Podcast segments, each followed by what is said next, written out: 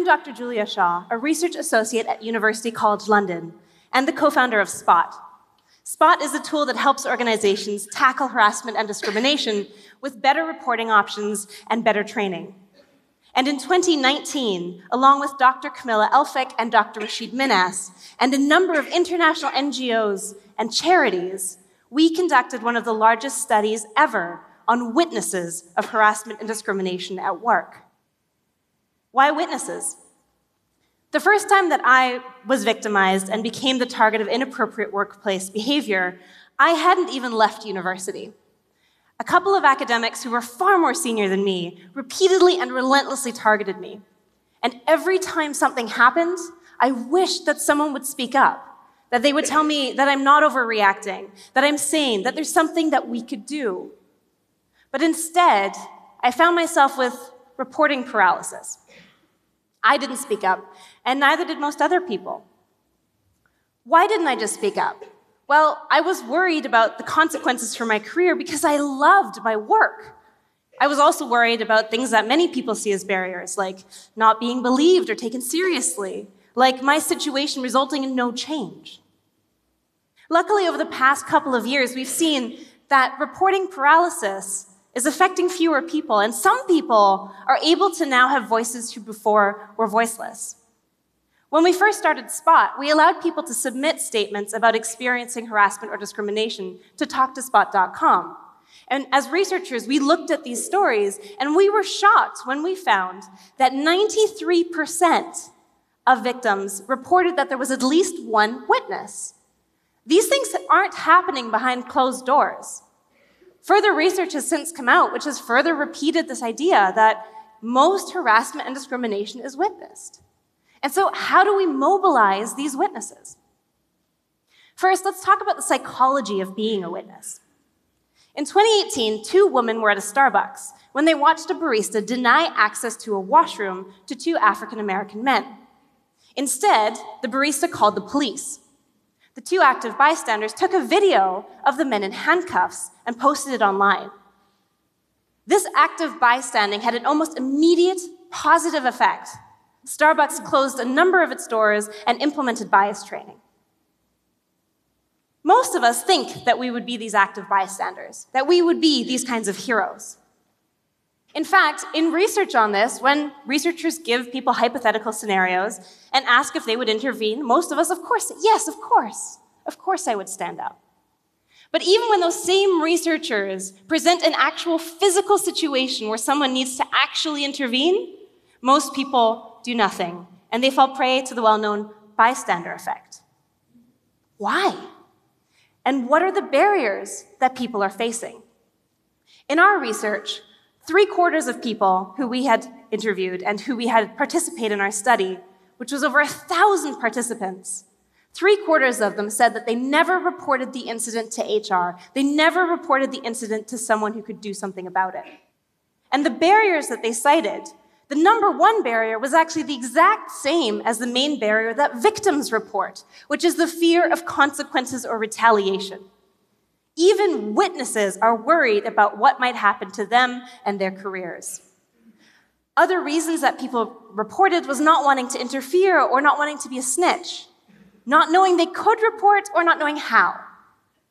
All of these things can be targeted with better education and better systems and workplaces. But the story of the witness isn't complete without also talking about the consequences for the witnesses themselves. If you were to see someone who had just witnessed a crime being committed on the street, you would almost certainly go up to that witness and say, Are you okay? Do you need some support? You might even offer them counseling or therapy to process what they just saw.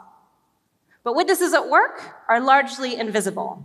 And of course, so is support for them. And some of this invisibility might even be internalized. When we asked our participants about reporting. And when we asked them about the negative consequences for them, we found that most people said, when asked directly, did witnessing this experience have a negative repercussion? Most people said, no, I'm fine. But when we looked at the qualitative entries, when we looked at what people actually wrote about this experience, we found that these experiences had profoundly negative impacts. They increase stress and anxiety and depression. They increase the prevalence of desire to leave the organization, loss of faith. Why is there this discrepancy? It seems that we're doing a comparative evaluation. Compared to the victim, not, nothing really happened to me. But that's not really the right question.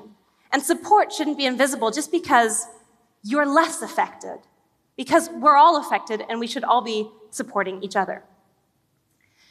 We also found evidence of a social contagion. While 23% of participants told HR, more, 46% told colleagues, usually someone on their team, and 67% told someone outside of work. What this shows is that the negative consequences of the situation where someone is harassed or discriminated against go far beyond the room. People take that story with them, and that discontent grows as they tell more and more people. And this has the real effect that is almost certainly threatening your ability as an organization to retain and attract diverse and excellent candidates. So, what do we do to stop the social contagion? What do we do to reduce these barriers? And how do we provide support for witnesses and victims? How can we be better allies? And it's easier than you might think. In my research, I've come across five particular things that I think every organization can and should do to help tackle this issue and to build healthier workplaces. First, showcase your commitment. If your leadership isn't repeatedly saying how important diversity and inclusion is to them and living by example, no one is going to believe you. An HR driven campaign is insufficient. Your organization is a direct mirror of its leadership team, and they need to be setting the tone. Second, train your managers. The main person who is likely to harass someone in your organization is a manager. Now, why? Perhaps because power corrupts, or perhaps because we promote people into managerial roles because they're excellent at their jobs, and we assume that they will pick up the people skills, pick up the management skills along the way. But then they don't. And this provides a fertile ground for harassment and discrimination with unrealistic expectations, with poor time management, with poor conflict management skills. Train your managers. Third, we know from research on victims that without the ability to report anonymously, the fear of consequences is so overwhelming that most people will never report incidents. We found the same was true for witnesses. When we asked them directly in our study whether organizations could do something to improve the fact that they might report, they said number one, that they could do better was allowing for witness anonymity.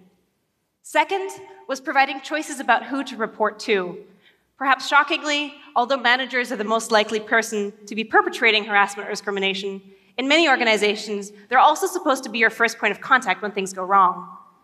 Now, that's a major sticking point. So, being able to choose who you go to is crucial. Third, encouraging witness reporting, back to setting a tone in your organization, saying you can and should report things, and you can help stand up for each other. Fourth, even when you have all of this in place, most people will not speak to HR. We know this because at Spot, we thought anonymity would solve everything. It did not. Anonymity is one piece of the puzzle. Conducting surveys means that you go out to your employees. You don't wait for them to come to you, and you ask everybody about how they feel about the health of inclusion and diversity efforts within the organization. And be specific. Ask people about specific incidents or specific things they've witnessed. Because just like in our survey, if you ask people directly if they've experienced harassment or discrimination, the default answer is no. But if you ask about specific experiences or specific behaviors, most people go, oh, yeah, I saw that the other week. So making sure you ask the right questions is crucial.